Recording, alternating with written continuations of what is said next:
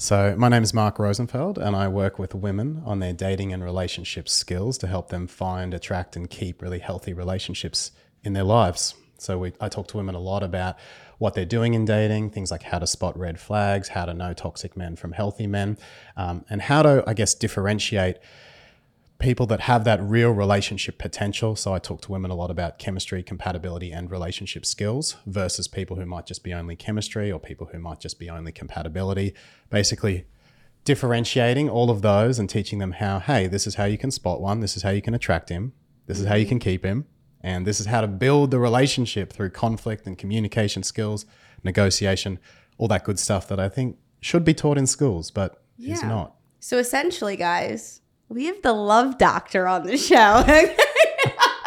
I'll take that. You I, know I had what? to say it. I will take that. The fucking man right here, the love doctor. Okay, applause, applause. All Thank right, so where are we starting? I'm so excited. Like I know I'm going to learn a lot. So first of all, I love the podcast, Thank you. and I love the name. That's one of the reasons it attracted it to me in the first place. You know, it took me a, a hot minute to figure out that. Did it name. really? Yes, but when I got it, I was like, "That's the one." That's it. Yes. I, I love it because we are all messed up. We are all insane, and and we all have stuff. And as I watch your podcast, I realized you were talking a lot about trauma, various Mm-hmm. aspects of it, what happens to people, some incredible stories of resilience and, and of suffering, and just some some stories that are that are insane just to listen Yeah. to. And there's such a connection to my work there because when I'm working with women on dating and relationships, you know, I very quickly learned in the first couple of years, I was just coaching dating and I'm like, gee, I really need to be talking to these women about their histories. Where is this behavior coming from? Oh, they're self sabotaging. They're not setting boundaries. They keep choosing the familiar, toxic, or emotionally mm. unavailable guy. They keep doing these things that are leading to shitty results, but not changing the behavior. Why is that happening? And so I started doing more and more sort of research into this, looking at therapeutic elements and interviewing women about their histories, upbringings, mother, father, what happened, how did they get their needs met, how did they not. Mm-hmm. And I just really trace back that every single problem virtually that my clients were having relates back to something that's happened in their past, some kind of major or minor trauma. It doesn't have to be a big thing. But that if we can understand that, first build awareness around it, learn where the pattern comes from, and then learn how to change it and what needs to happen to change it, that's the most moving way. That's how you, rather than just teaching them a line or a dating skill, that's how you move the needle the most on their relationship results. So just watching your podcast, it got me so interested in, well, sort of what levels of, of trauma are almost okay in a partner? How do you know when a partner is, oh, they're almost too damaged? And I say that in a way that they could become toxic in the relationship. Toxicity still happens. Men and women can still be very toxic to each other. And that's ultimately a result of trauma a result of trauma. So how do you make sure that someone is not going to be that when at the same time knowing that we all have trauma and we Yeah. are all insane?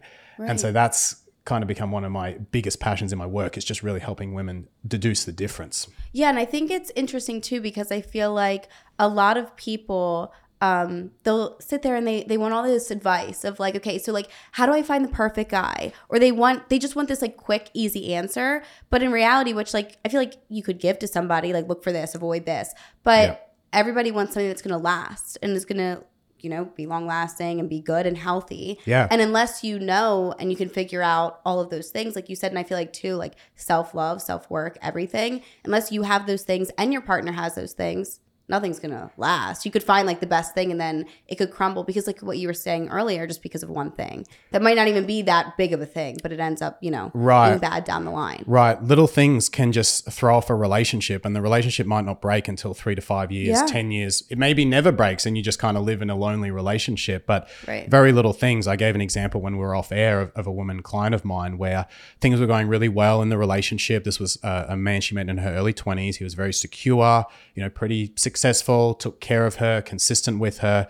But the one thing she didn't know how to talk about was sex. She just didn't know how to give a man feedback on that. And that's kind of a hard, awkward conversation to have. Again, it's why this stuff I think should be taught in schools. But she just never knew how to have that. And so years passed, she wasn't getting that need met. And when your needs are not being met, we can we can talk about needs because they're really important.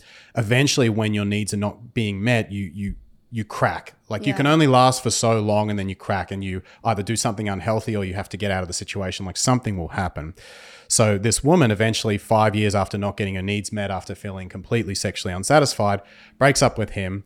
You know, in her late twenties, of course, goes and finds the guy then that is incredible in bed, super passion. She just so masculine. She loves him, but is toxic in all the ways that her ex boyfriend was healthy. He's not consistent. He's not secure. He doesn't put a lot of effort into her. He's emotionally unavailable. And so she came to me in her late thirties. You know, after eight years of being with this guy who was really not good for her patterns, really rooted a lot of self esteem stuff in her that she now has to work through. So it's kind of like she went from a guy with one problem, just didn't know how to solve that one little thing. And then her solution, unfortunately, was to find a guy who had the opposite problem, or sorry, sort of met the opposite need, but then he did way more damage in other areas. And if she'd just known how to do that one thing, she could have saved herself so much time. Right. But I see that all the time. We don't know how to kind of speak up correctly to get our needs met. And then it kind of blows up in our face. Yeah, and so that being said, I feel like a good place for us to start would kind of be the root of everything, which I feel like would be in a sense like the trauma and stuff like that, and then maybe afterwards we can go into the more I'd say surface level stuff, which would be like the red flags, what to look for. Because Yeah. like like I said, all of that is great. And those should be things that you look for and that you know and you're aware of. But at the same time, like we all need to know within. Right. You know, what's how many, going on. How many of us do things where we go, I know it didn't make sense to do that. Right. What I just did there, maybe I dated that guy, maybe I ate that donut, Yeah. maybe like I didn't wake up thinking, do you know what I'll do today? Sabotage myself. Right. Do you know what I'll do today? Be toxic to my partner. Like no one wakes up with that. It's all impulsive stuff and it all comes from trauma. So yeah, I think it's a good place to touch on. And emotional needs is where it all roots from. Okay. And we have to understand that we do have emotional needs and we die without them. Yeah, I got a lot of those. Oh, yeah. Mm-hmm. You and me both. We all got it. so, obviously, when we're a baby, human babies are incredibly dependent. Mm-hmm. They're, they're just, they, they can't do anything. They literally die if they're not fed for like 24 hours. They're the most needy, dependent creatures that really nature ever created. Right. So, a human baby is always testing for Am I safe? Can I get my needs met? So, I think for simplicity, it's easiest just to talk about three specific needs. The first one is safety safety and security. Every human being has that need for safety and security. If we don't have safety and security as a baby, we die. As an adult, we become extremely uncomfortable and mm-hmm. a whole bunch of stuff happens. We can talk about that. So, safety and security. The second is love. Love and connection. So it's not enough to just be safe. Babies depend on the mother's love to survive. If mum doesn't love me, I basically die. Mm. Really, if even you know, even when you're six, eight, ten years old, if you don't have your parents loving and connecting to you, you're in real trouble as a kid and you have to go into parentification and figure out how to do it yourself, kind of learn independence. So, love is a big one. And we'll talk about love because I get clients all the time that say, "Yeah, my, my parents love me. They put food on the table. They, uh, yeah, they put a house over my head. They took me to the doctor when I was sick. They had a cognitive knowledge that they were loved, but actually they didn't feel loved. Right. They weren't touched. They weren't affect. They didn't receive affection. It was very cognitive. So it, it really has to be the feeling of love, not just the knowledge. And the third is autonomy. So autonomy is the ability to set boundaries. It's not necessarily the ability to do whatever you want. Whatever you want. A responsible parent doesn't just let you do anything, right? Put forks into powerpoints or anything. There has to be boundaries. But an example of not having autonomy would be you never have a door on your bedroom or mm-hmm. your mum charges through it every day. Um, for a younger child, it might be I can't, the child's not allowed to express themselves. So they're not allowed to play. They're not allowed to test the environment in different ways. So, autonomy, they're not allowed to say no to their parent is a big one as well. So, autonomy is a big one. It's the ability to set boundaries, the ability to say no, the ability to create separateness from your environment and to have even, even skin is a boundary, right? If someone invades my skin without my permission, then I've lost my boundary and I've lost some of my autonomy, my ability to say no. And of course, something like sexual assault is a really disgusting example of that. So, safety, love, and autonomy. If we just keep those as three of the core needs that we need to survive, we need to be able to feel safe, we need to feel loved, and we need to be able to set boundaries with the world to essentially create more safety back in the world. So, trauma, how does that relate to trauma? Well, trauma is a combination of two things. Number one is the experience of us not getting our needs met. Now, it can either be acute or chronic. So, an acute trauma would be something that happens. You lose a loved one very suddenly. Um, you fall down the stairs, you get left in the shopping mall on your own. You know, it can be a range of things bearing from sort of fairly mild to very severe. And then chronic trauma. And chronic trauma would be the ongoing ex- experience of not having your needs met. So that would be something like an absent or narcissistic parent. That would be um, an experience of not being able to say no. For example, not having a bedroom door, not being allowed to express yourself at all, uh, being being forced to do things where essentially you can't set a boundary, you can't say no. And a lot of those people who can't set boundaries, they develop avoidant attachment styles because it, imagine owning a house and not having any fences Yeah. Or locks. Uh, like there's a homeless person in my bathtub tonight. Oh my god, the neighbors are having a party in the living room. What am I going to do? I can't have any boundaries, so I'm going to move to an island and run mm. away from people. That's my only solution to protect myself.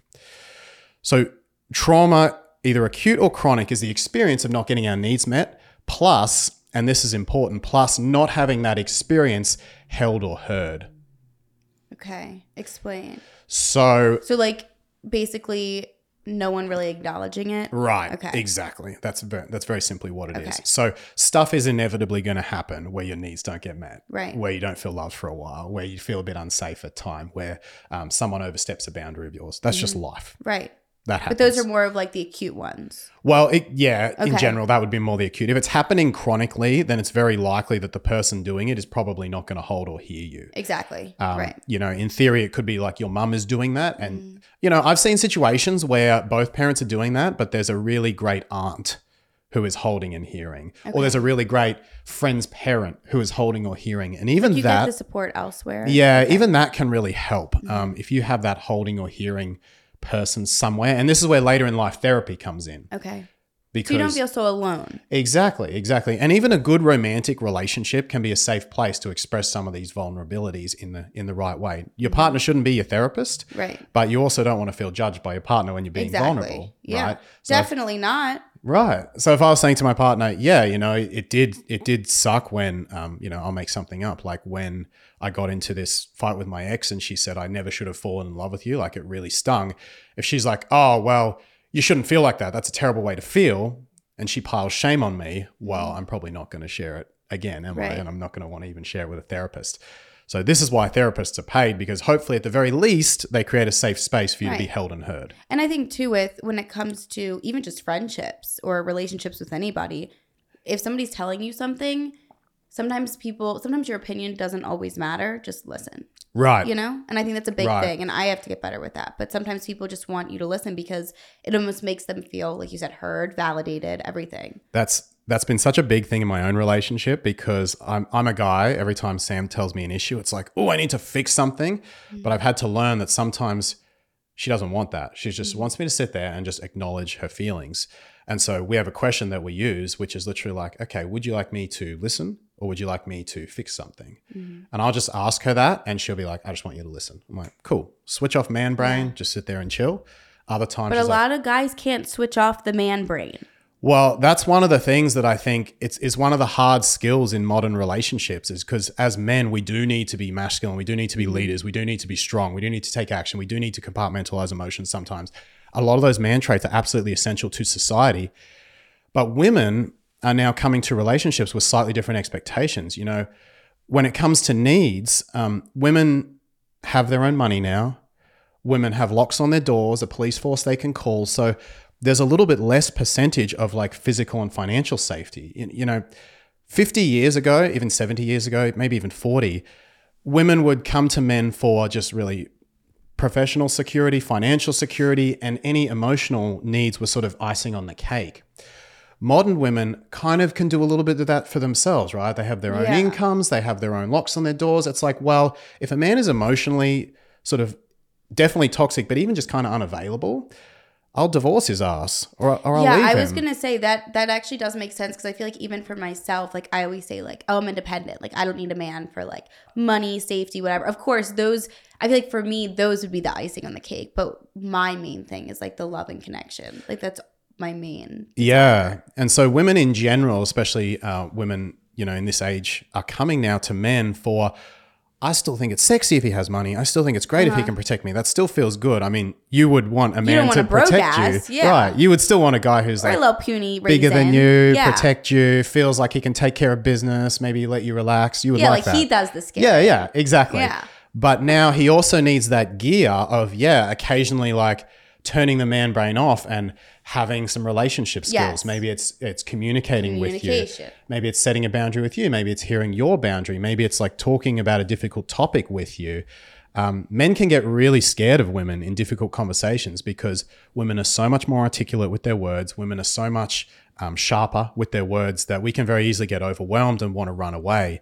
And that's one of the challenges for men is like being able to not just find, but then initiate these conversations. Find a woman who can do this with you, and then initiate those conversations that are not so sort of easy for us, um, and give the woman those emotional needs without losing our masculine side. So uh, would you consider that like emotion emotional intelligence? Yeah. Okay. Yeah. Because I feel like that's really important if, if a man has that and can hold his own and that kind of thing. You know, it's that's an important balance to have. Right. sure. Right. It's it's like if I was to put rough percentages on it, you know, 50 years ago it was like 45% physical protection for women, 45% financial protection and like 10% emotional.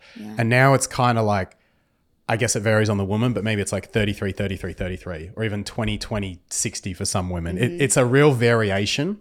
So men kind of almost like how women have still have their feminine side but also have this i can protect myself in a sense and i can earn my own money. Men have to still keep their masculine side while being able to change gears occasionally. Not too much. You don't want to be more feminine or more vulnerable than your partner Right. but you need to be able to do it occasionally enough. Um, and especially if you as a man are getting into behaviors that are coming out of trauma and we can go back to that topic you know you need to be able to ask for help and do some emotional processing these days because women especially when they get older will ask for divorce if you're not they like they don't they're not there for money physically protection is like yeah if you could be unsafe they will leave your ass if you're not emotionally able to be present with them Absolutely. so it's it's tough for men, and and we're kind of behind women in a sense because women have been sort of getting educated and earning and figuring that out for fifty years now, and men are going, oh, Right. we need relationship skills. What are these things? This is this is hard. Yeah. Do I be a woman? No, that's not attractive. Do I be a man? Uh, I don't want to be toxic. It's like you got to Right. find this middle ground that um, modern women are looking for. Right. And I think too something that we were kind of talking about before we started filming was like you were saying back to trauma and Yeah. kind of just how different traumas can affect relationships and how to kind of go through them. Yeah. So as we were saying, trauma is the experience of not getting your needs met and then not being held or heard. And so it gets mm. stored in the body as a memory, which means I don't want that to happen again. Right. It's like if you walk out on the road and get hit by a car, you're very conscious around roads in the future.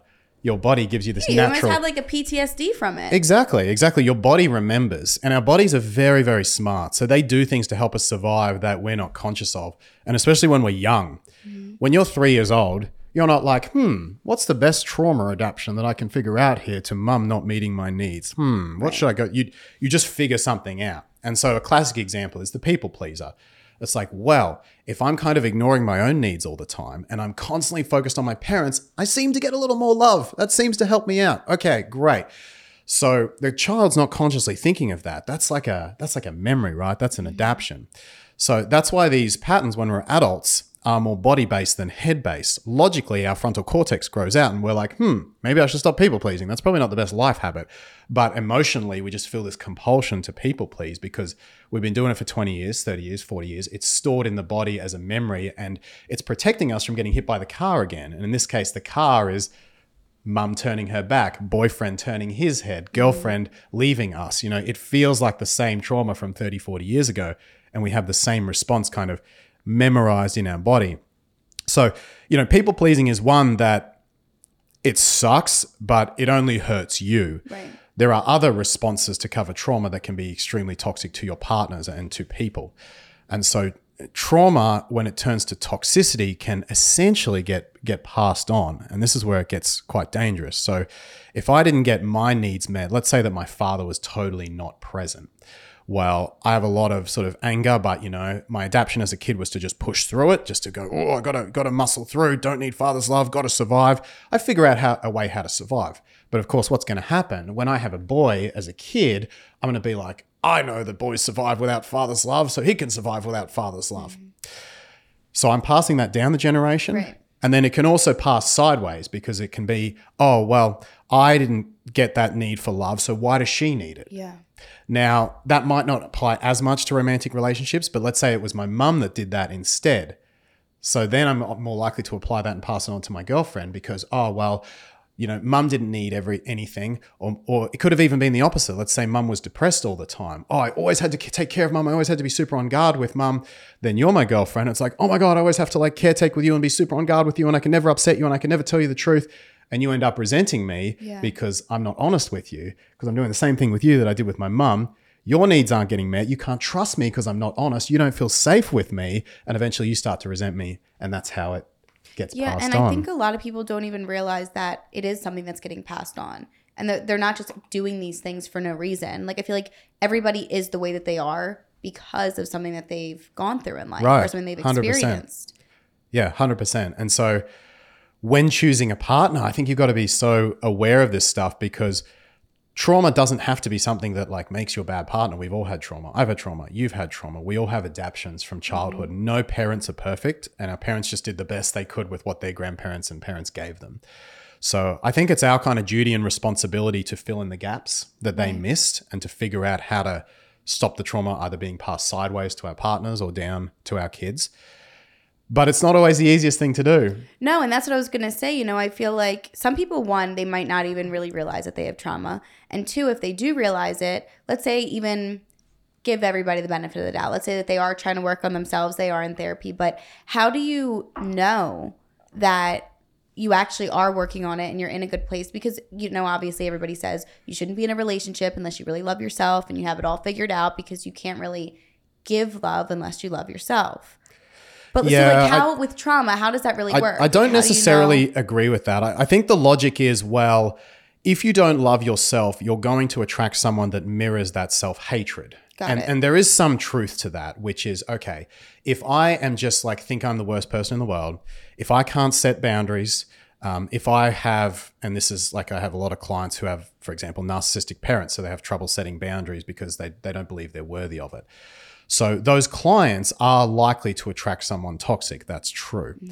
Um, but it's also not fair to say that you have to be in a full state of self love to Yeah, because we're we always are growing. Exactly. And you're always going to have wounds. You're, you're always going to have trauma. So I sort of say to clients, look, I think you have to make sure that you're able to do certain things. And this is where dating can come in really handy because dating is kind of your practice field where you don't really care as much. Yeah. Like you can practice setting boundaries. You can practice speaking to your needs. You can practice having, um, telling guys about your vision. You know, you can do different things while you're doing some of that inner healing work. And so while you don't necessarily need to be like, oh, I totally love myself, I do think you need to just check in on some of your patterns because if you've dated three straight toxic narcissists, as an example, and then you just jump back into dating, you are probably going to attract a fourth one. And if you can learn to set some boundaries, for example, if you can learn to speak up, if you can learn to assert yourself in the meantime, um, you're not going to entirely love yourself. You're not going to have cured all your trauma at that point, but you'll have probably done enough to change your dating patterns and attract a guy who can actually be a healing partner rather than a harming partner. Right. I'm over here. I'm just over here thinking about my own my own stuff. honestly, processing. I'm I'm processing because I'm th- like it all makes so much sense to me. But let's say like you're aware of all these things, like of your traumas, of how you want to work on it, and even like we were saying, self sabotage, which I feel like is a huge one. How I guess back to my question before, kind of like how do you actually work on that? Like, is your would your advice be therapy? Like, what would you suggest? Yeah, I, I Because I know dating is a good one, like you said too. Yeah, I think look, coaching and therapy are both really good options. Yeah. Um, the process is for for sort of recovering. You know, if I've met someone who I suspect has a lot of trauma and I'm considering dating her, or if a client has met someone who she suspects has a lot of trauma and she's considering dating him, there's sort of three sort of steps that we look for. Um, the first is self awareness. So self awareness is not the key, but it's at least they know that where the door is. They at least go, okay, I'm aware that I'm I'm kind of have some fucked up stuff. I'm Right. aware it affects my relationships. I'm aware that some of these patterns are going on. At a minimum, self ownership gives you some sort of small green flag that that it could be okay. It's not enough on its own. You can't go to court and say to a judge, uh, "Yeah, judge, I know I killed him, but um, I'm very aware of where that pattern came from. So Right. totally it came from my dad. I'm like I'm fully aware of what's going Yeah. on. Judge is still going to send you to jail. Um, so self awareness alone is not enough, but it is knowing where the door is. So it's a good sign if someone is able to say, okay, yeah, I'm aware of like what I have. I'm aware of some of my patterns. I'm aware of what I do. I'm maybe even aware of where it comes from. That's a great sign. On the other hand, if he or she was like, oh no, didn't affect me. No, I don't know. I think it was fine. Just that sort of blasé, nonchalant response. I'd be very weary of that in someone who's been through a lot of trauma Mm-hmm. because I'd be almost certain it's going to come out later Right. um, in potentially a, a toxic way in your conflicts.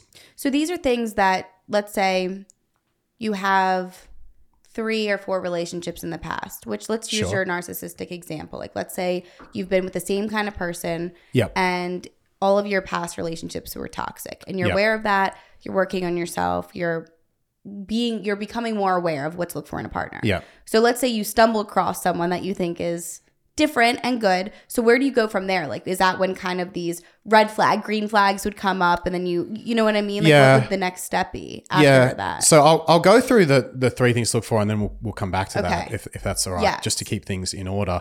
So self awareness is the first thing. Okay. Um, processing it and relational awareness would be the second thing. So someone who says, not just I'm aware of it, but yeah, this is how I'm processing it. Mm-hmm. So that could be therapy, coaching. They're really the best too. Um, Okay. The type of therapies I, I rely on the most that, that either I use or that I send clients to are IFS, which is internal family systems, or EMDR, which is eye movement desensitization something. Um, they're both very much internal based. So they're working with, you know, how we said earlier, it's like a body memory. So they're very much working with the body memories and the body processes. So if someone is working on it, uh, sorry, if someone is aware of it, if someone is processing it actively, that's a good green flag. And then the big one, and this is kind of rare to get to, but if someone's actually had something we call post traumatic growth, yeah, I remember you talking about this on the phone. I wanted you to talk. about yeah, and this is where someone's actually so the the ultimate healing of trauma. It's kind of like the Nike swoosh. They go down and then they spring back up, and they're actually better than they started. Um, and this happens. It, it doesn't happen to every trauma victim. It probably happens to honestly very few, but it is something you can work towards in therapy. It's where you take the trauma that happened to you and put it into a story that makes it empowering for you. So it's not to say that everything happens for a reason. I don't believe that the children are raped for a reason. That that just doesn't make any sense to me. They're, they're raped because someone was very very traumatized and passed on that trauma. That's it's that simple. Um, but in your own life, whatever's happened to you, you have to make some kind of meaning and then some kind of growth that's come off of it. So a simple example is I have one of my coaches and he says, "Look, Mark, I am not grateful that rape and sexual assault happens, not one bit. But I'm grateful it happened to me." And I said, Why? What does that mean? He said, Well, it happened to me when I was five. And I carried a lot of anger for a long, long time about this. But he said, You know what? He's in his 40s now, uh, late 40s. He said, You know what? Because of that sexual assault, it put me on a healing journey. It led me to start a business. It led me to meet my wife. It led me to my beautiful kids. It led me to everything. I mean, he's very wealthy now. It led me to all the financial success that I've had. And the truth is, I can't deny that if that sexual assault, if that rape had never happened, I would not be here. Right. So I look at my kids every day and I'm legitimately thinking like that that had a purpose and, and I'm actually grateful for it. And I'm not grateful it happens to other people, but I but I it makes sense to me now. Right. I, I see it, I get it. It would be the same if um you know, let's say there's infidelity in a relationship. 90% of couples break up.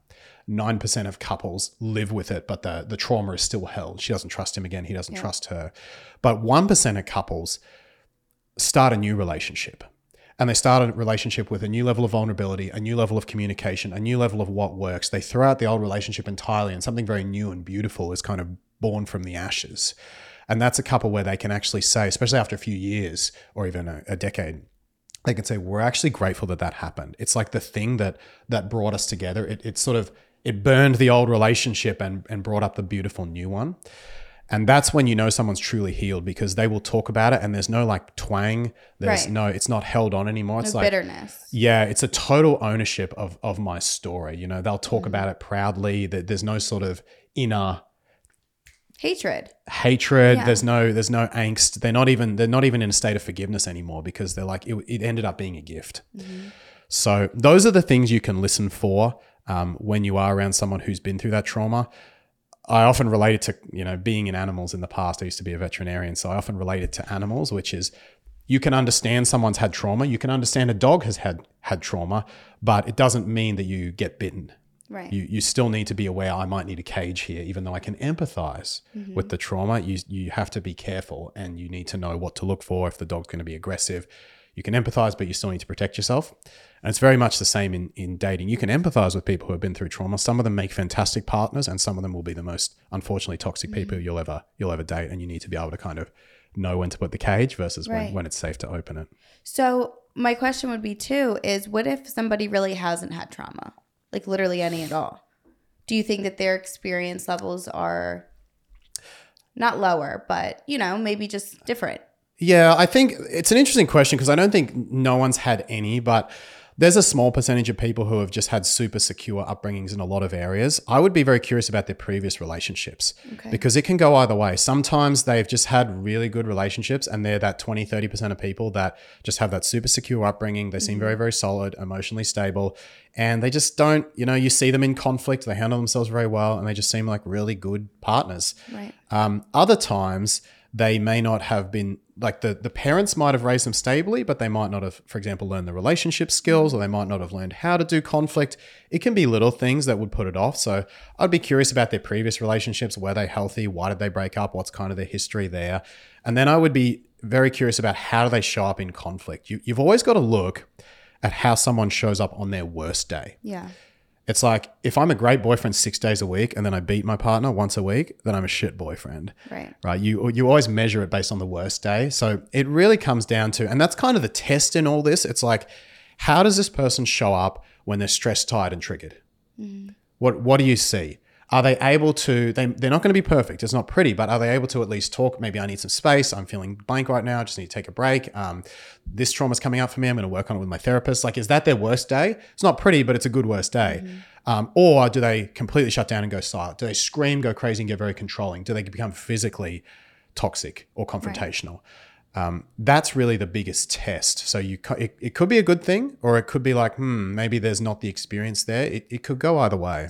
And that kind of brings me to this other point that I feel like is pretty common, and I feel like people just, in general, I, I don't even want to say nowadays, because there's always been these love movies out, right? And I feel Yeah. like in general, people will watch movies or shows that just display love as amazing and beautiful, and which it can be, you know, Yeah, but it's not always like that. And I feel like you have days like that, and then you have days where you're just not in the mood. And I think that a lot of people can hear and know that relationship is like relationships are work, but a lot of people aren't willing to show up for that work, whether it's both partners or just one. And I think that that's a big thing too that people need to be aware of is even if let's say you guys both have been through traumas and you have it figured out figured out and you are doing really well, let's say for a month or two or three or even years. Yeah. But if something comes up, which it's going to, because Right. always think things always come Life up will always life smash you. Yeah. yeah. it's like I just don't think that people are always prepared for that kind of work, and I think that for some reason, I honestly still can't figure out why. But because if you think about it in your friendships, if you have like a little issue with your friend, it's really it's a lot easier to get through that Yeah. than it is with your Yeah. partner. Yeah. It's crazy to me, like because I don't know. It just so I because I've had lifelong friends that I've been friends Yeah. with for like 15 years, and then I have these relationships, and it just seems like they always hit this like two year mark, and it's like shoo. Yeah. And usually by that time, I'm over it anyway. So Yeah, I mean, in your friendships, your your attachment system isn't triggered anywhere near as much. So Okay. you're a lot more in your intuitive, logical brain. It's safer. There's less. You know, if your needs are like buckets, like imagine like three buckets: safety, love and connection, autonomy. You know, your friends contribute 10, 20% per friend to the bucket.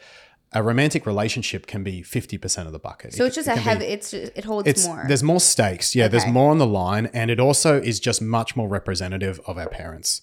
So your friends just it. don't feel like your parents. So the same protective systems that's like, oh, I need to people please. They don't need to be as active because there's not as much threat. Like Mm-hmm. it's you're walking near a different road. It's like you're with your friends, it's more like you're walking near a cycle track, so there's no chance of being hit by a car. With your lover, you're walking near a road, Mm-hmm. so there's a chance of being hit by a car again. So it's a different protective system that kicks in to save you. right. Okay. So I want to ask you a question, as if I'm your Please. client. But Okay. should I do it after or should I do it now? Why don't we do it now? Okay, We we'll do it now. Yeah. Okay. So I won't go too into detail, but I guess my question would be just for, like a general question. Okay. Because I know that this is part of my trauma. Well, there's two things actually. I feel like this could be an interesting point. Okay. First one, when I was young. Like I guess I was I always get the ages wrong. I think I was 12 when my dad passed away. Okay. So something I've noticed with myself is that, and honestly, I never I never went to therapy about like for it. Yep. And also, I noticed that I didn't really grieve it. Granted, I was younger, so I think that you're you're just in a different place in life. Yeah. But from 15 years old to now, I've always been in relationships. There's been my breaks of max maybe six months, but Okay. I've never really just been alone. And that's not to say I don't think I can be alone. I know I can be alone and I'll survive, but I prefer to be in a relationship or to have a partner there. Like I like that security. Yeah. Um, that being said, I I feel like I know that that might be one of the reasons why I kind of just stay in relationships. Yeah. Also, I've realized, which I've told Julie about too, that whenever I lose a partner, you would think the world around me is just crashing down. Like I'm not going to survive, which I always survive and come Yeah. out of it better. And I'm like, you know, obviously you look back and you're like, I can't believe I was that Yeah. upset. Yeah. Of course. But I almost kind of feel like in my mind, the reason I and I I understand breakups are hard for anybody. It always kind of feels like your earth is crumbling around you. right. But I almost feel like to me it's like losing a male figure again and again Yeah. and again, like Yeah. every time. yeah. And that's like my one thing, which you can head on in a second. I want to put the other thing out there because I'm going to forget if I don't. Yeah. The other thing is I I've been in multiple relationships, and a few of them there's been cheating. Yeah. And obviously now looking back, I don't give a crap about those. I don't know why I said crap. I don't give a fuck. Can I ask him cheating or you or both? Him. Okay. And what I'm talking about. Okay. I've cheated before, but I was like in middle school, so like Okay. that, or high school. I Yeah. I know. know. But the I'm talking about the guy in this situation. And look, like I said, looking back, I don't care about them anymore. But obviously, I hold on to those thoughts of like of cheating and just and I have this. I just like I don't believe God. I think that ninety percent of men cheat, and that's not to Yeah. say that I don't believe in love. I believe in love. I want love. I feel like I'm a hopeless romantic. Like that's all I want. But I definitely have this like anger and darkness inside that when I'm in a relationship or when I start talking to somebody, like I can I can really like them, but I def I can see it and I can feel it that one day I'm like t- usually when I'm with them, I'm really present, I'm in the moment. Yeah. But then as soon as I'm alone again, it's almost like this self-sabotage of like, eh, maybe I'll like ghost them for a few hours. It's like that's where those toxic Yeah. traits come out and it's like okay i'm gonna be hard to get i'm gonna be this and that and then i almost feel like it's a way in my mind to be like let me keep them guessing and on edge so that i Right. stay interesting so then they don't cheat down the road does that make sense It totally makes i know that was a lot but Yeah. i Yeah. was trying to get it all out Do you want to address the second one first? either one Yeah. Yeah. Um, I, I love that you brought that up. We'll, we'll address the first one first, I think. Okay. So when we, I see this a lot when I work with widows, is if we don't grieve something fully, it's kind of like we have an emotional cupboard. And guys who go to war get a lot of this as well. Mm-hmm. It's, they, they, they're not allowed to be emotional at the time. It's, you just have to put it in a closet, compartmentalize it, and get on with the job. Um, and when you're 12, it doesn't sound like you, you grieved a lot or you had a lot of time to process that. So it sort of gets put in the emotion cupboard and, and sent to the back room so that you can get on with your life. Too much to process now, got stuff to do, need to survive. right So what can happen later is let's say you, you know, you're 18, you're 20, you're 22, whatever, and you go to break up. Well, breakups already trigger a lot of sadness. You're already Yeah. ticking some of those, like 40% of my bucket's getting tipped on the floor. Like this sucks. You've already got a bunch of sadness in the cupboard. It's like, I don't want to add more. Oh my gosh. So it's harder to do the breakup it, with all that sitting in the cupboard. So what tends to happen is you end up kind of delaying the decision, maybe Right. giving guys extra chances, maybe letting guys get away with behaviors that really, "Oh, I should be speaking up on that, but I don't want us to break up. I don't want to mm. cause drama. It's harder for you to risk the breakup with all that sadness kind of unprocessed Yeah. in the cupboard. So what tends to happen is, well, I jump from relationship to relationship because being alone kind of sucks, doesn't feel good. But I also end up in these relationships that go on too long or don't get broken up because I just don't want to like have that stuff. As you, You said, it kind of it. echoes. It echoes Yeah. Mm-hmm. to like what happened when you were 12. So you don't want to feel that again. But unfortunately, it kind of ends up like becoming a repeating cycle because Yeah. you then don't don't maybe set boundaries quite so well don't break up as soon as you should don't have the difficult conversations and cheating is kind of an end point of a bunch of relationship problems and this flows into um, kind of your second point is you know cheating is is the result and unfortunately it sounds like you've had this repeatedly. And so now you've developed a self protective belief, which is men cheat.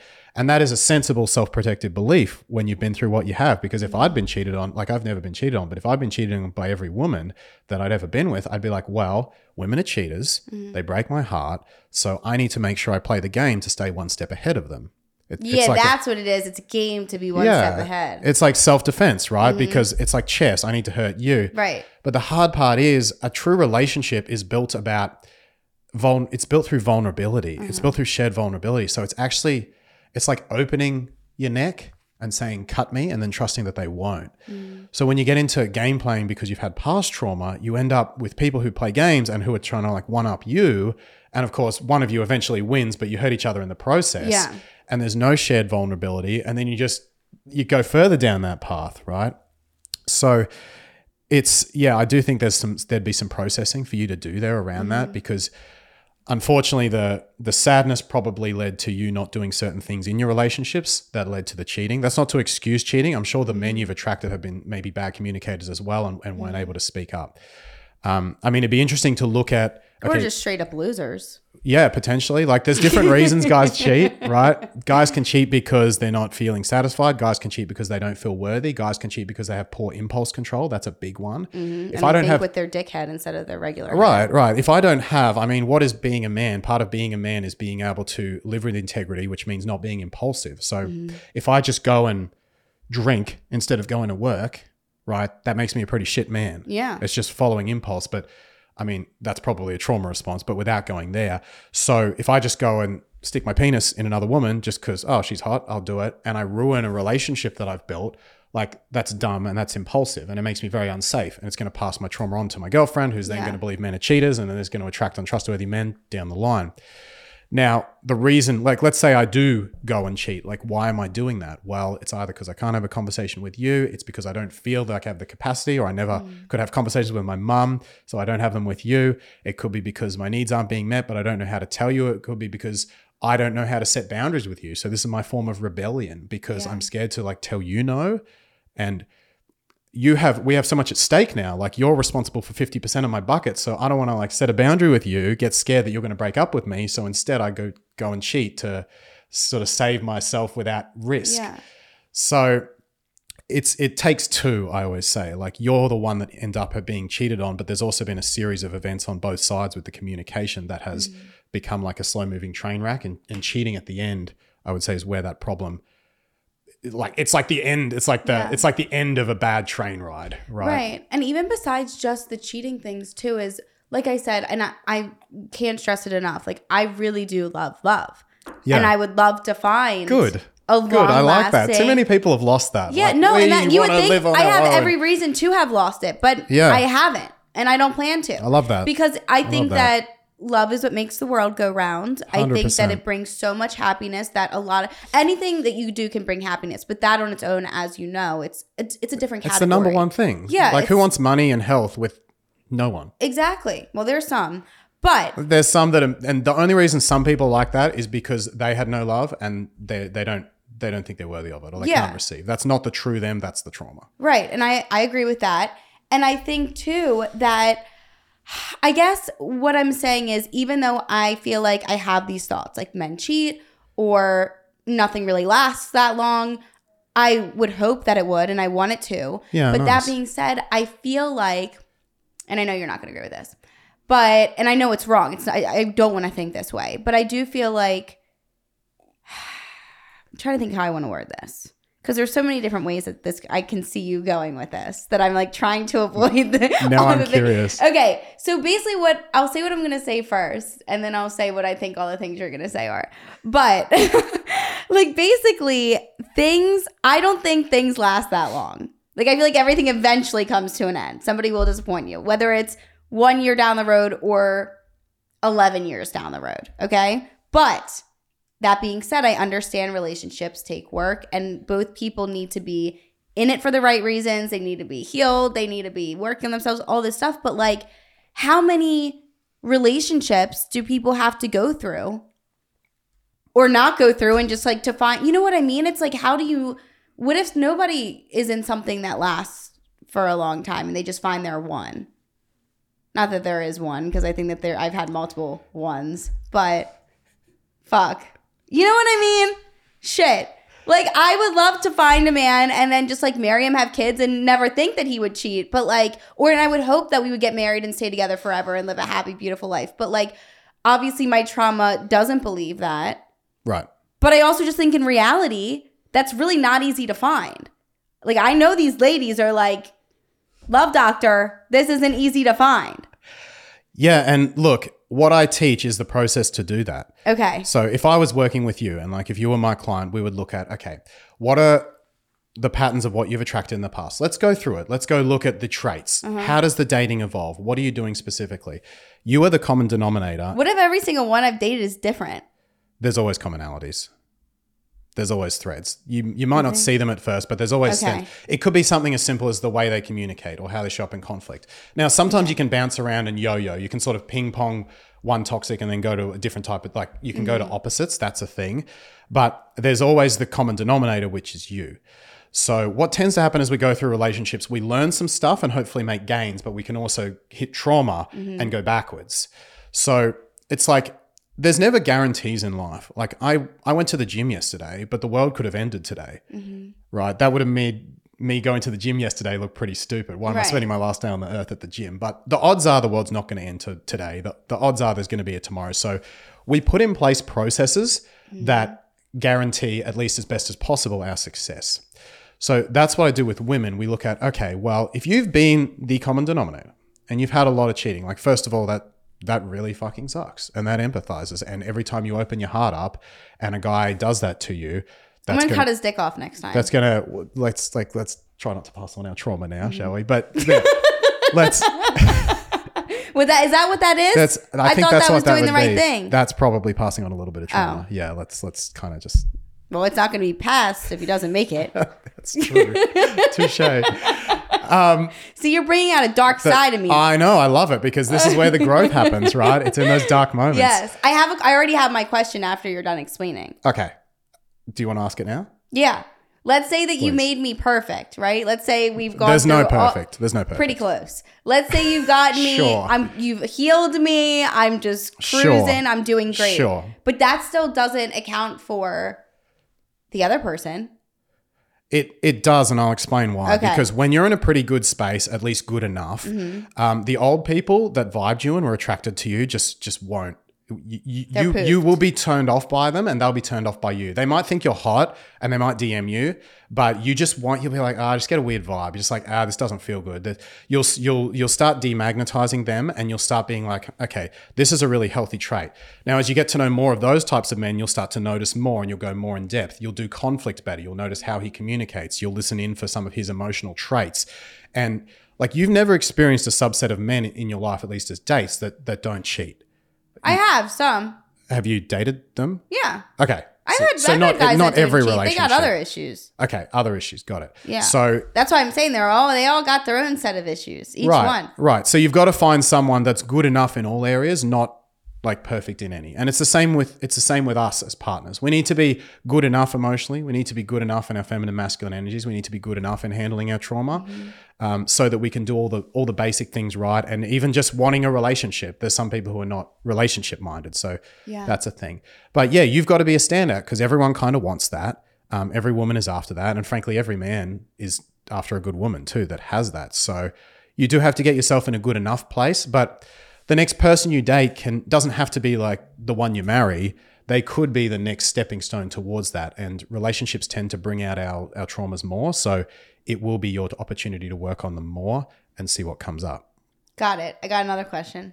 There's some people that believe that when you're in a relationship, and like you said, you should be vulnerable, which I agree with. Um, and I think that's how you open up and get closer. Yeah. But there's some people that believe that when two people are in a relationship, they must become one. Mm. Now, my mindset, I used to kind of think that, but now as I've gotten older, I feel like both people should be able to stand on their own, be independent, but still be vulnerable and love each other. Like, what is your mindset on that?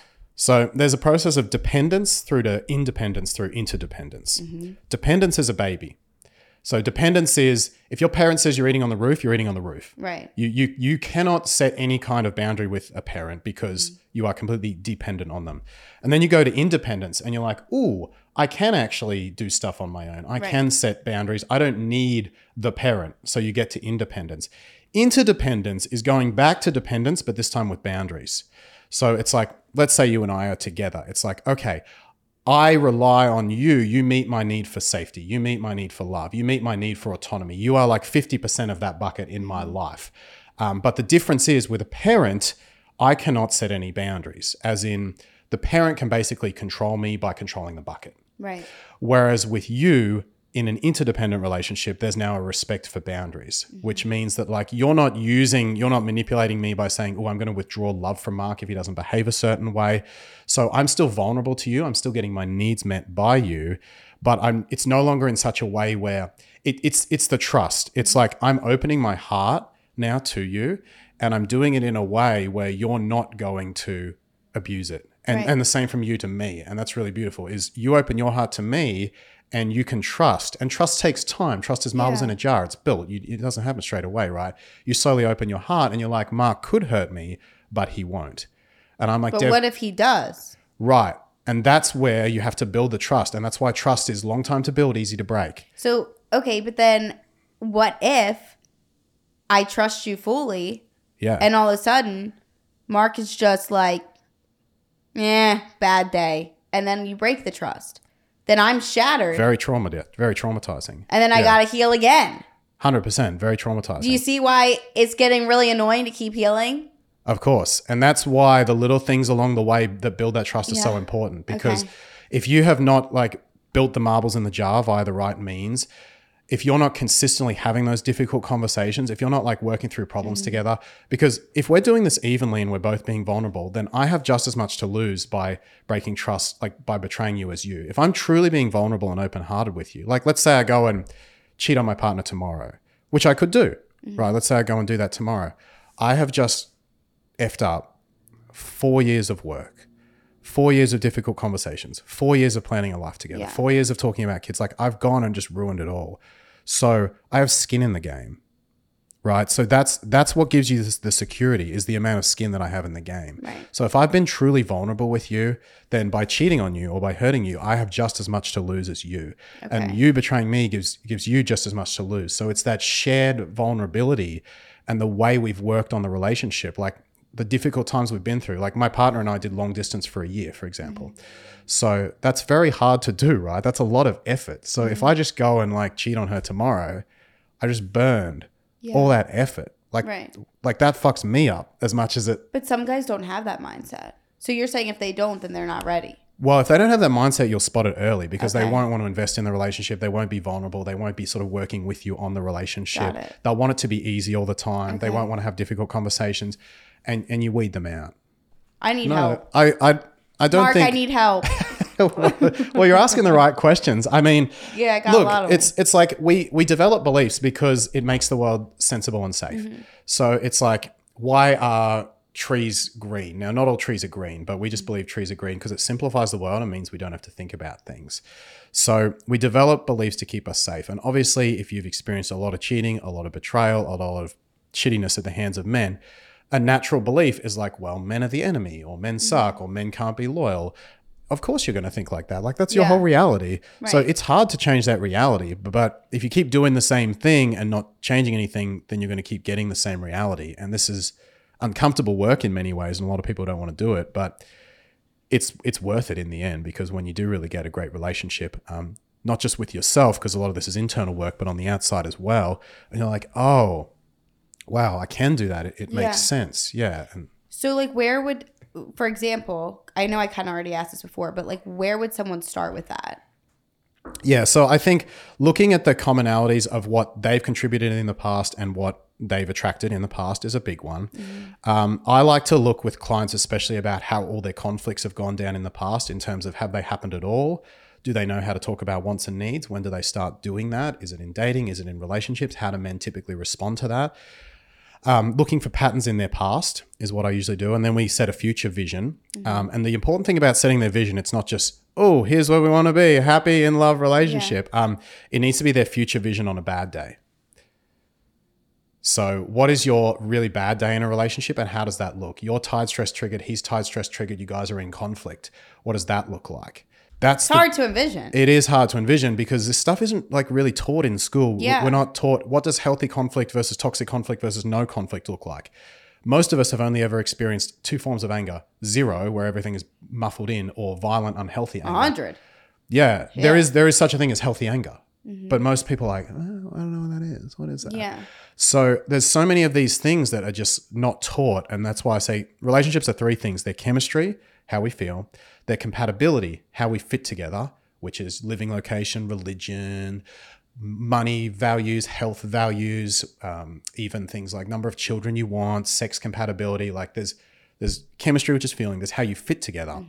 And then part three is relationship skills. So chemistry, compatibility, relationship skills. You can have great chemistry, compatibility, great feelings. We we like all the same stuff, and we um, want the same living location, same number of kids, great compatibility. But he doesn't know how to have honest conversations with her. She doesn't know how to manage her triggers. Their conflicts suck. Pretty soon they resent each other, and they go through five years of hell before they finally divorce. Mm-hmm. So I look at those relationship skills that clients do or don't do and how they've showed up in their previous relationships and say, okay, how do we bring those into your early dating? And how do we make sure that you're starting to do those things early on and filtering for that guy who is like that on a bad day? So if he if he is showing up a certain way on the worst day, how does that kind of guy like what are his emotional tendencies on a first date? He's Yeah. probably not like crazy, exciting, insane chemistry guy, Right. but he's probably like pretty grounded. He's pretty like knows himself. He's probably a bit self reflective. Um, he can probably talk like about some stuff he's learned from relationships. So it's sort of tracing that back, and your filter is less about chemistry because everyone puts too much focus on chemistry and more about relationship skills. And that's how we go down a different path. You practicing them and you filtering for them. So then, if you run into an issue, you just got to get rid of them. No. Like, what if you see a, a red flag? Like, oh well, we don't meet eye to eye on that. Well, Because I probably like I there's definitely when I I was you know like looking back at some of my relationships when you were saying that, and there's definitely I should have ended it probably a year before. yeah. Yeah. One of my favorite questions you is keep trying to make it work, and it doesn't work. Yeah. And one of my favorite questions is at what point did your intuition really tell you something was wrong? Right there in that moment. Yeah. Mm. It's it's very it's very soon. But usually like, oh, my dad passed away when I was 12 and I have a lot of sadness, so I don't really like going through breakups again.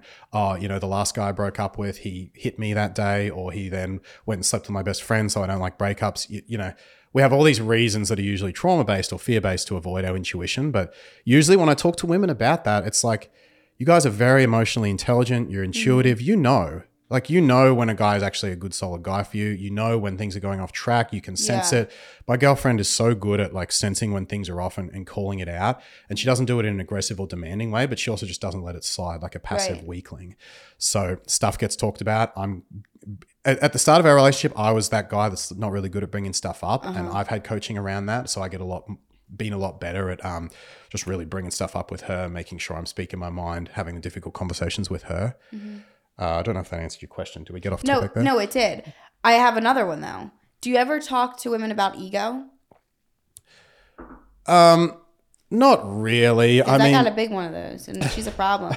no, because if you think about it, like, and I, I mean, I tell Julie this all the time. Like, so many things that I realized coming up, um, you know, like after breakups and stuff like that, is a lot of thoughts I have. Because here's here's why I bring it up. yeah, Because I think that when a girl or even guy goes through a breakup, most of the time you know it was the right thing. Like you know, Yeah. it, it hurts yeah, and it sucks but you know okay we weren't meant to be um things weren't lining up it just it needed to happen right.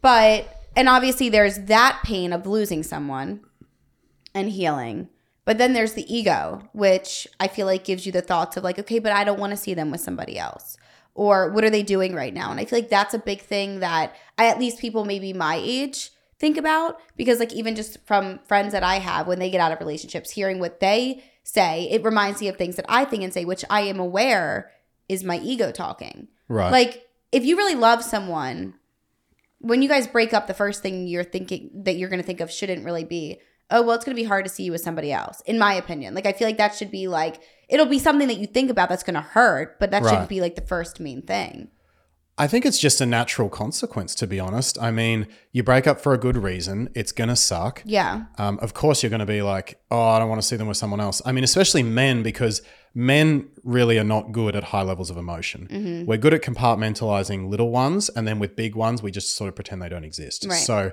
when we break up, we are more likely than a woman to be hooking up the next night because it's like sadness, fuck that. I need a distraction. Yeah. Women are much better with processing things. And that's why the, the old breakup analogy of like the day after a breakup, she's sad. Six months after a breakup, he's sad. Yeah. Because she does the processing first, gets over it, and then he does the processing way later.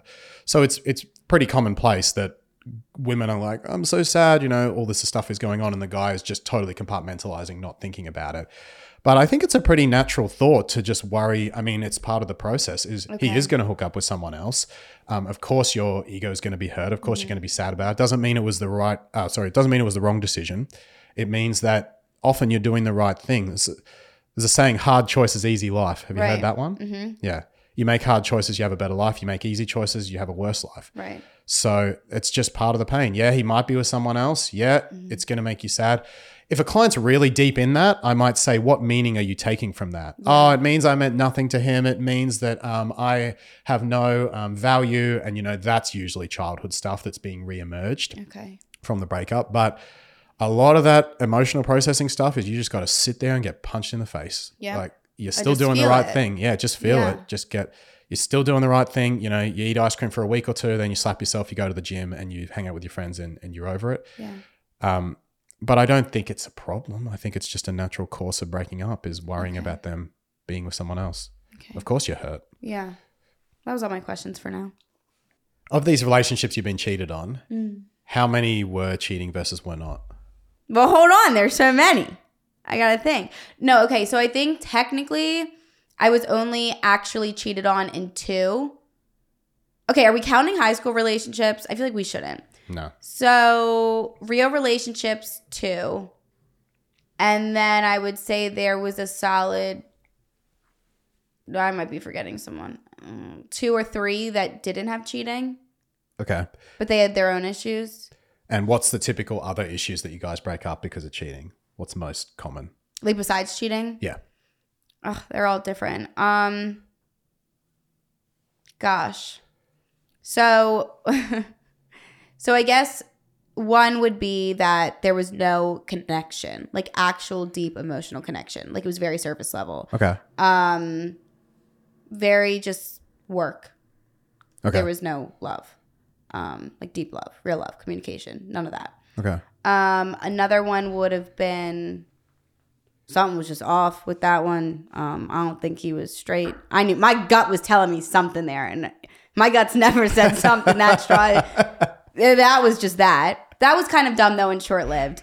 And then the other one, that's that one's really complicated. Like that one, I felt the most, I think, love and connection with that person. Like I just felt like that was my person Okay. um even in general just as like people outside of a relationship but i kind of lost the physical connection and i think that that is very important as well How far into it were you when you lost the physical connection? see him and i were on and off for years so maybe Yeah. like a, a couple years in.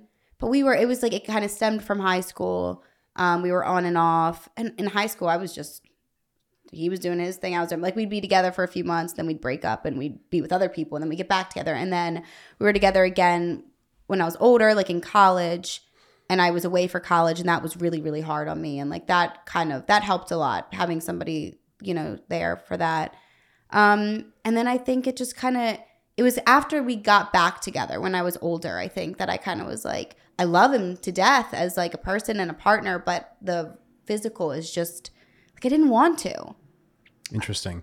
And And that uh, that's happened a couple times. Like the longer that I'm with someone, that sexual desire just in you, Yeah. your sexual desire. like it just goes away. Like I don't care as much as in the beginning. and so in these relationships, how do I put this? Do you find yourself generally, quote unquote, wearing the pants, playing the more masculine role, or are you very much in the feminine role? It depends. Like I've been with a guy that was like 100% had the pants, like kind of was a little bit like physical. Um, I'm very kind of blunt though. Like I hold my own, even if like I was never a little scare bitch, but he definitely was more of the dominant one. And then I've been in relationships where the guy was weak and I was wearing the pants. yep. But I obviously I've found that I 100% want to be just balanced and equal with someone. Yeah. Um, but I like hold this. I want to be so ind- like, and I am independent, but I always just think in my mind like I need to be independent so bad. Like I and I show vulnerability, but I feel like I always like I give a little and then I just pull back by like ten steps. You know what I mean? I think, I mean. I obviously don't know you, but I would guess just based on your history, Yeah. your demeanor, the way you show up, I would guess that there's a vulnerability issue that comes through, Mm-hmm. which is where, in general, it's like the guy will create the physical space. That's where men have real dominion, is like, Mm. I keep you physically safe, I protect you, and she can relax. And then in general, the woman creates the emotional space, which Mm-hmm. is she sort of holds a safe emotional container. And so a man doesn't want to go outside of your emotional container. Otherwise, he's the feminine, like he's a mm-hmm. pussy. So if I'm more emotional than you, I become the feminine. And that's no man likes that. Right. So when it comes to the physical space, it's it's kind of the guy is the how do I say? Because the guy is the protector. He's like taking care of the space. So he's kind of the one taking the risk. You know, if, if the intruder comes in, he's the one fighting. So he's the one that because he's holding the So space. So what if I don't really look at that anymore? Like I really don't even think about that anymore. I can protect myself. I'll beat somebody with a baton. I think that if you were being honest with me, deep down, you would love that. Maybe. But I, I, I agree that I, I'm not saying it's a bad thing. Like I would like that. Right. but it's just not like I think because of everything, all the different types of relationships I've been in, the main thing, like my first thing that I'm looking at is like, okay, do we have a connection there? Yeah. You know, Yeah. Like, Totally. that kind of comes down the road. The whole Yeah. fight fight the intruder off. And one of the risks with just being, you, you could be too focused on connection. Like connection's a good thing. But what can happen is if you're in more of the masculine role, as in if you're not looking at that stuff at all, then a guy could come into more of the feminine role in that area. And you may end up, I mean, we'd have to break down your relationships individually, but that can be why the sexual attraction disappears mm. because your body. I a- do. I think I do act like a man sometimes. Right. And it's very, you know, I don't want my partner ever being the man. I mean, I want her able to speak up. I want her able to set boundaries with me. I want her to be able to Mm. So speak her mind. down the masculinity a bit. bit more receiving, a bit more trusting, Okay. a bit more because as men, we come to women for our masculinity essentially. We want to feel masculine around you. So the only guys that don't are going to be underfunctioning guys that you're ultimately not attracted to. There there are those guys and they go, "Oh, alpha woman." Oh, she's so amazing. And, and they will sort of attach to you and like you'll you'll get a great emotional connection with them, but eventually you will not want to touch them. Your body will be like, "Oh, it grossed out by them." Yeah. So if you want a guy that that you're sexually attracted to, then and this is the balance, right? It's sexually attracted to an alpha and a good communicator. They don't come along every day. So that guy is going to be attracted to a woman who can also, you know, speak up, assert, do those things, but has that feminine side to balance out his alpha side. And that's where you trust, that's where you receive. And when we're talking about physical versus emotional space, as I say, the guy is looking after the physical space in general. I know that mm-hmm. you said that's that's not always for you, but deep down it is. Okay. So he looks after the physical space. You will be leading the protection in the emotional space, which means that you will be the more emotional one. You will be more affected emotionally by him than him by you. So, for example, um, let's say a guy buys you flowers, right? What would be your reaction to that? I it- hate flowers. you hate flowers. Okay. Um, if it came It from does nothing for me. Okay. If it came from a guy who was really alpha, would you still hate flowers? Yeah, I don't want them. I don't want gifts. Okay. Just love me. Okay. What type of love do you prefer other than, like, what's your love language? Touch. Touch. Okay. I think. Let's go with touch. So when a really alpha guy touches you, and, I'm not into alpha guys right now. okay. But if he was safe, let me rephrase that then. If there was a trustworthy All right, maybe it's not touch. Let me change it. Can I change you it? can change it. I'm thinking it's not touch. I'm thinking touch comes after the fact. I think I I like guys that are like that can communicate and open up. That's where I am right now. Yeah. Like I want them to be able to talk to me and I want them a big thing for me and this is me I don't want to say this is me being selfish, but and I know that that I have stuff that I have to work on too. Yeah, yeah. But I feel like I am a very outspoken person. I always have been. Um and I feel like a lot of guys will kind of look at that and think that I'm crazy or I'm too much. And like I like the guys that like that. Like they look at me and they're like, "Yeah, she's cool. She's badass." And then on top of it, we can talk for hours and like communicate and I can ask you anything and you're going to answer it. Like you're not going to be like uncomfortable to open up to me. yeah. And I know all that takes time, Yeah. but So- you know what I'm saying. So you like the guys that open up, communicate to you. yes. And then if I like you, then you can touch me. Gotcha. So would you do the same for them? Would you open up, communicate to them? Yes. I feel like I, I love to communicate and talk. I'll tell somebody anything. Like I love people asking me things because I want to talk and I want to tell them. Yeah. But I think that when I start, and I feel like I've noticed too that in the beginning, I'll say and do anything because in the beginning, like you said, you don't really care that much. You, Not you don't really, to it. Yeah, right? you You don't you don't, like that person. There's no investment. But then I noticed that once those feelings start, like I said, when I'm with them, I'll be vulnerable. But as soon as they're gone and I'm by myself again, that's when I start playing the like the self sabotage and the toxic games of like, well, let me be hard to get, or let me not respond for six hours and see how he responds. Yeah. You know, and that's kind of where I see. And I that guess, makes you unsafe. yes, the vulnerability issue, right? Because I don't know. It's like they leave, are they going to come back? Right. Oh, and, that's kind of sad. and the guy's like, if I'm the guy on the other end of that, and if it's like inconsistency and unpredictability is a real turn off for someone who's looking for something really healthy and stable. I know. I need to stop. I was thinking about it last. And you know, you know what's funny that I've realized about myself, What? What you Mr. realize, Love Deb? Doctor, Tell me. is that. I and this is not even just with relationships, but if I do something that I know is negative and toxic, I literally get mad at myself for, like for it. You know what I mean? I don't feel good after. Yeah. Like I'm almost like I'm I know I'm putting myself digging myself a deeper hole by doing that than Yeah. if I was just vulnerable and nice Yeah. and opened up. Because the worst that happens when you do that is okay, maybe the person's not right and you, and you get hurt. But at least you're not You can tick your box yeah, and be like, at least you're not right on my end. contributing to the toxic games and whatever else. Yeah.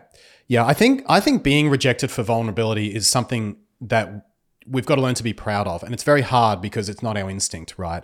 But um, you know, when my ex broke up with me, I was super vulnerable. I was like, "Hey, I think you're making a mistake. I think this is a good relationship. I think just I think we should be together." She thought about it for a while. She changed her mind, um, and then essentially I moved on, met my now partner, and six months later she was like knocking on my door. I made a huge mistake That's what So- always happens. vulnerability and but i was i was very proud because you know vulnerability if you can get rejected for that that's a great way to get rejected because the right person if you just do that enough then yeah it sucks getting rejected by that person but the next person's going to come in or the person after that and they're going to be like oh my gosh this person is so open-hearted and safe i can be open-hearted and safe as well and you guys start to build that versus if you get into that defensive mentality you're like game like I dated a woman who it sounds like was a little bit similar to yourself, and I was so into her. We had the most amazing connection, like deep conversations. I was obsessed with her. And then every time she would leave, I'd be like, Mark, she is so into you. Don't overthink it. This girl just is so about you. And then inconsistent crickets. And this girl was driving me crazy.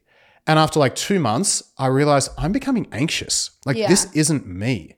I'm not an anxious person. This is really unhealthy. And Mm-hmm. I told her to call me and she said she'd call me and then she didn't. And I was like, that's it. I, I got to walk away Yeah. because I'm well, literally- that's I wouldn't do that. That's a little too far. It's she a was lot. a few steps past me. it's that unpredictability mm-hmm. though that I'm like, she's not relationship material. Like Yeah. I can't trust her because she's so in and then so not. Right. So consistency on both sides. You have to show up the way you want a man to show up. If you're vulnerable and consistent, you're going to get more guys who are vulnerable and consistent, and you're going to turn off narcissists and people who just see women as adversaries. Got it. Versus if you show up game playing, you're naturally going to vibe mm-hmm. people who game play. Like if that sort of behavior, if you did that to me, I'd be like, yeah, this is, so inconsistent. I'm going to date someone else. Yeah. You want to know something like grossly toxic that I do? I would love to. Okay. That sounds great. so, besides everything toxic that I just told you about myself, this is just come. This is just different. So, every relationship that's ended, literally every single one, and this isn't. I don't do it on purpose, but I think, like, I don't do it on purpose, but like she does it on purpose. I think, like, Younger you? like no, like whatever of the brain or something. I don't know. Body memory you. We'll Yeah, call it that. that. Yeah. So whenever I get out of a relationship, whether I broke it off, the guy breaks it off. Gotcha. obviously it's always hard. Even if I'm making the decision, I still go through it. But I've realized that like I go through this place of being really, really sad, really, really vulnerable. And even in my most recent breakup, like I feel like I tried to st- like stay really strong with that, and not even not show emotion, but I was like, okay, I'm not gonna cry and beg like I always do because Nice. I've always gone through this phase of like crying and begging after, Okay. even if I'm the one that does the breaking up, because I'm like, okay, never mind. I think because you then you start Yeah. feeling it, and You you're get like, the sadness. You're like, oh, this Never mind. sucks. Get away from this. Yep. So every single one, I've gone back and cried and begged. They've all rejected it. They've all come running back after. That being said, that being said, I said I wasn't going to do it my last breakup. I got drunk. I did it. Hardcore this time. Probably the hardest I've ever done. I'm like, like crying, screaming, I can't live without you. Oh my God. Begging, okay? Yep. Like a fucking simp. All right. hated myself I after. love. I was like, literally hated myself. But then I was like, you know what? The next day, because of that night I hated myself. I was like, wow, like that was a really all time low. But the next day I was like, you know what? I think it was so good that I was that vulnerable because, and this is where the toxic shit comes in. When he comes running back, which they all do, like it's gonna fuck with them worse because they're gonna know that at one point she was crying and begging for me. I full blown rejected it. Now she's moved on. That doesn't want me at all. But like I could have, I could have said yes then, and I didn't, and now she's gone. But I've realized that being said, every single breakup, I not on purpose, really. I just noticed it after the fact. Is Yeah. that like I'll cry and beg and be really upset and be really full blown, hundred percent vulnerable because I want that person back, and then I kind of obviously they say no, and then I grieve and I heal on my own time. I get over them, and then they want me back, and it's just such a rewarding feeling because I'm like I'm not in that place anymore. It's validating. Yes, Yeah. that's all. Yeah. I mean, it's human nature, a lot of that. It's, Yeah. it's like a response to feel good again. And I mm-hmm. don't think it's, you, you know, I suppose if you said, I'm going to like be intentionally vulnerable, I think this is a terrible Yeah. relationship. So I'm going to go over there, cry just so he'll regret it in six months. Yeah, I'm months. not that crazy. That would, that would be a bit much. yeah, But like I say, we're not here to judge. We all have these parts of ourselves that we look back and we go, "Oh gosh, that was not my best day." Jeez. Um, I guess in the end, we just have to look at okay. Ultimately, are they are they sabotaging us? Mm-hmm. And if they're not, if at the end of the day we're still getting out of a bad relationship, you're going to make mistakes. You're going to look stupid at Yeah. times. If if you achieve the end result and got out of a bad relationship, good for you. If you can do it a little bit better next time, um, you know sometimes being being vulnerable is just putting yourself out there once really vulnerably and then letting it sit and letting yourself That's be the best- rejected I think that's that. the best thing like to do. letting them float yeah because then you have to sit there you, you've done it once and Mm-hmm. you've been really vulnerable you're like hey you know I'm, I'm actually really really sad about this i think this is a great relationship i do think that with work we could have a great relationship in the future Yeah. if that's all true and you put yourself out there and then you get rejected you can walk away and be like yeah. I did everything from my end. And when they do come come back. back in six months, fuck yeah, that's validating. Like, yeah, I was a great partner and you did make a mistake. So I've moved on now, but thanks for reaffirming that. We always take validation from the outside world. We just have to make sure we're not sort of getting it um, in a way that harms others or oversteps their boundaries. So I don't think that does as long as, as we say, it's not being intentionally Right. manipulated to, Which it's to not. do that. I just notice it after the fact. Yeah. But We're, we're always sad after breakups. I think the question we've got to ask is look, breakups break up happen for a reason. They break up for a reason. Are we, if we're going to get back together, is there actual real potential there? Can we Right. actually work on our relationship skills? Was this like a dumb spur of the moment breakup in a couple that's otherwise communicated really well? We're a good couple. We work well together. Um, and we could actually address the unmet needs and communicate through them. Or am I just feeling sad right now right. and I want to get rid of the sadness? Which most of the time, I which most of the time it's yeah. BS. Yeah. So most breakups I think are good things. Yeah. And we look back at that relationship, we go, oh, I learned a lot from that. Wow. I'm learning so much about myself about relationships. Good. I love Good. it. That Yeah. being said, was there, I know that you had like some categories that you wanted to touch on. was that all of them? I think one thing that might be interesting to touch on is is wants and needs because we talked a lot about needs, and I think sometimes for women, especially, you have a lot of female listeners, don't you? Mm-hmm. I get a lot of women who come to me and they say, "I don't know how to speak up without sounding controlling or demanding." okay. Yeah. So this is a big one because as much as we sort of are living in a in an environment where it's like, oh, you know, women are getting all their needs met now, and it's like like men are the problem. It, it, there still needs to be a lot of training, at least for the women that come to me, which I think is a pretty re- representative, wide sample. um, on how to speak to men and, and get their needs met without being needy or controlling. So I want to differentiate needs versus neediness That's a good one. because no one wants to be needy, No. right? But But you do you should be able to say this is what I want. Yeah, yeah. So how do you make sure you're doing that? Because men, like men and women, are very interesting the way we balance each other out. Typically, this is not for every woman, but typically women are sort of the more awareness there around connection. They're sort of almost like the police officers of connection in a relationship. Just women are a bit more sensitive to that. It's probably biological pregnancy. Women are just more sensitive that side of the spectrum. But if you have too much connection, you something happens that you referred to earlier, which is you lose yourself. You become kind of molded, blended, and that's why you need boundaries and autonomy. And typically, this is the thing that men guard the most. Men are more sensitive to loss of boundaries, loss of autonomy. Um, a simple way that me and my partner manage this is three nights a week we sleep in separate rooms I love that. because it helps me focus on work. I'm like in the zone. I don't want her around me. There's there's too much like stuff that needs to be done, and I always wake up in the morning more attracted to her. So that's That's great. that's like a simple thing Yeah, that we do, for into example. the other room then. Right, right. Plus, we have different bedtimes, so I'm like, if she's going to bed at 10:30, I'm going to bed at 8:30. I don't want her waking me up because I've got stuff to do. I got that 7 gets a.m. meetings. Right. I've got stuff I'm working on. You know, future family, that sort of stuff. I've got to be in in work mode. So you can do little things like that to create separateness. But to the original point, men are more sensitive to things around autonomy and freedom. Mm-hmm. So typical complaints from men will revolve around she's needy, she's controlling. Women definitely have those complaints, but they're more common in men. Okay. You hear men talk about that more. And so women hear that and women say, well, I don't want to be needy or controlling. Men hate that. I just shouldn't ask for anything. And that's not the best response because what ends up happening is the relationship becomes devoid of difficult conversations. Um, the woman stops being challenging. The guy kind of loses respect for her and he ends up either cheating on her or leaving her, or maybe she leaves him because there's no communication. So just going, oh, I don't want to be needy, so I'm not going to speak up at all is not the solution either. So to know what to differentiate neediness from needs, first of all, neediness is the feeling of being controlled. Needs are natural and healthy. So, for example, if I tell you, hey, you have to text me each morning, would you say that's needy? Yeah. Of course, because I'm controlling you. Mm-hmm. Have is a very controlling word. You should text me each morning. Should is a very controlling word. You need to text me each morning. Need is also a very controlling word. As soon as I obligate you to do something you don't want to do, you will perceive me as needy because your mm-hmm. autonomy is being reduced and you'll feel the instinct to lean back. So men have the same thing.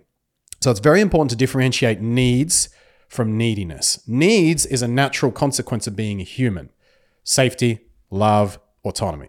Neediness is obligating or forcing your partner to do something, either intentionally or unintentionally. Sometimes men just perceive control even when it's not there. So it can Yeah. be intentional control or unintentional control. And men have this sensitivity to that, so they pull back. So women ask this very intelligent question How do I speak about my needs without being needy? Very smart question.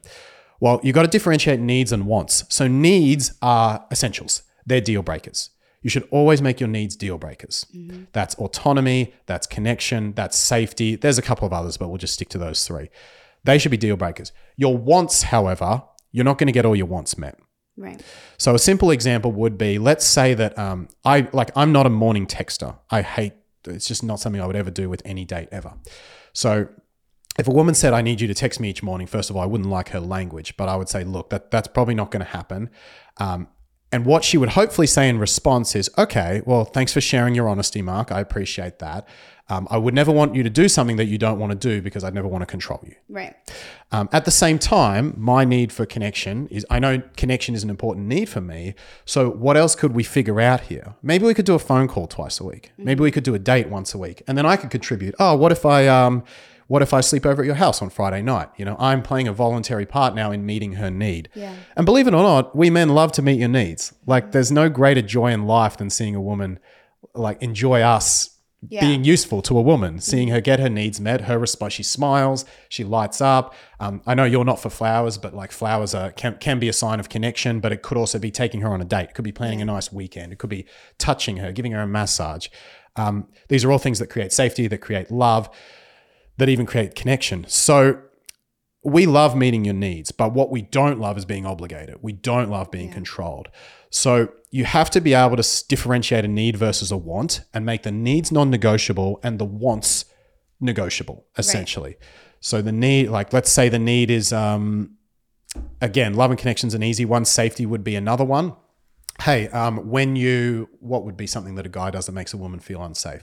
Let's say he's walking on the, the this footpath, the non-car side of the road, and that makes her feel unsafe.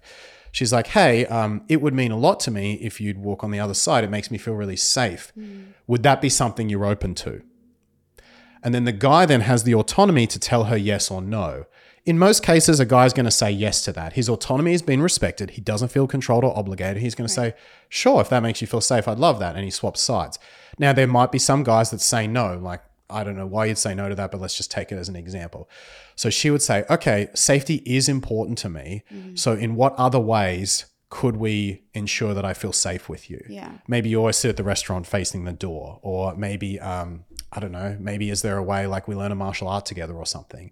If she really, and this is kind of a hard conversation, it's like not feeling safe with a guy, not feeling sexually attracted to a guy. Um, these conversations can hurt egos, right? But if you ignore them, you're just going to get unattracted very quickly. Yeah. And the cool part is once you work through these conversations, that's that's a hard conversation to get through, but once you do it, it's like a flag in your relationship. It's Right. like, "Oh, we did that together."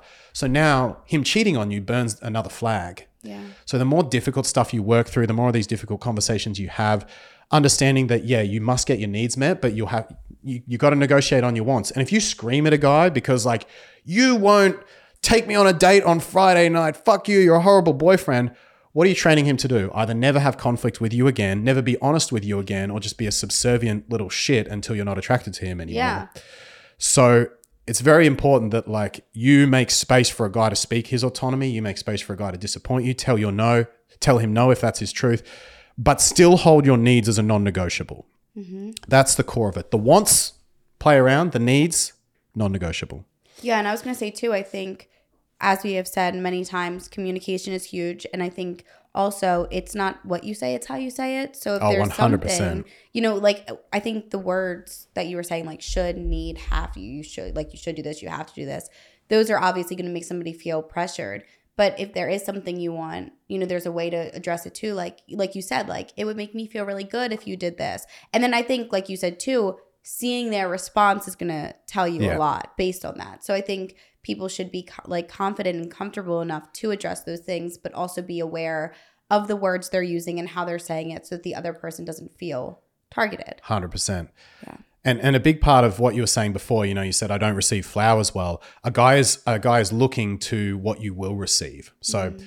I mean, flowers is kind of a weird a weird example. You're not going to get flowers on a first date, but a guy wants to do things on a first date that affect you because it's a reflection of the openness of your heart. Like, let's say that he plans a date for you, pays for you, takes you somewhere nice, or takes you on a nice walk or something, and you're just like, yeah, that's what you should do. Yeah.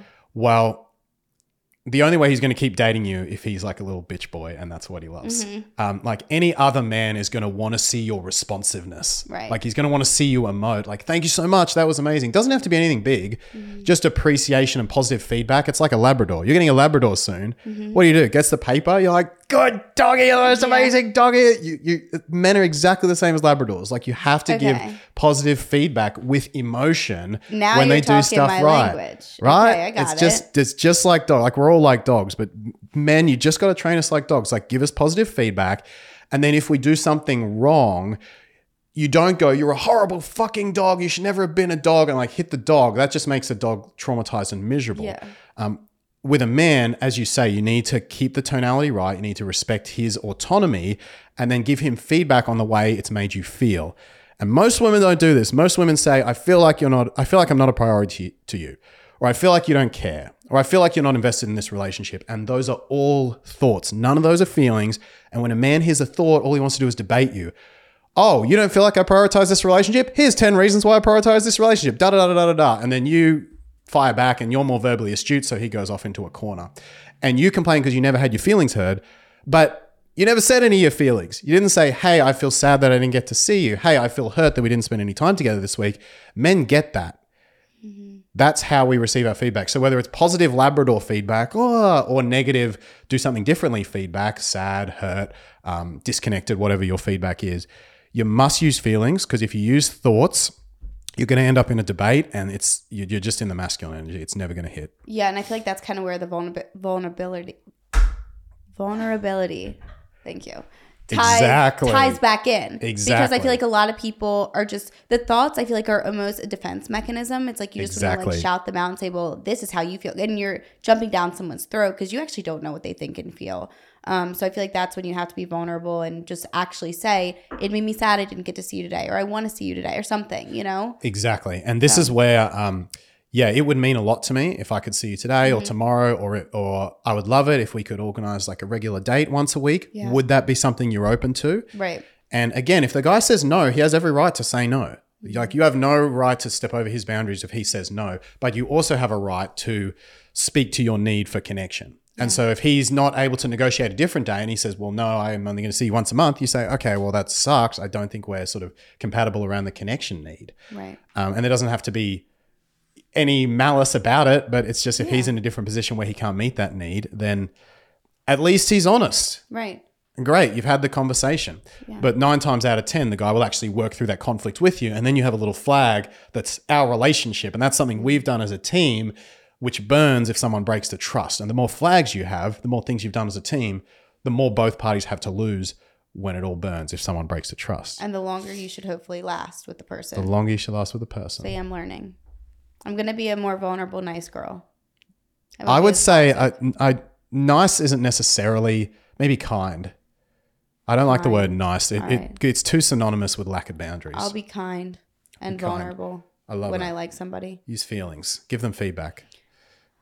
I'm trying, trying, working on it. I have things to work through. You the, the the cool thing about humans is we're most beautiful for the screwed up stuff. Yeah.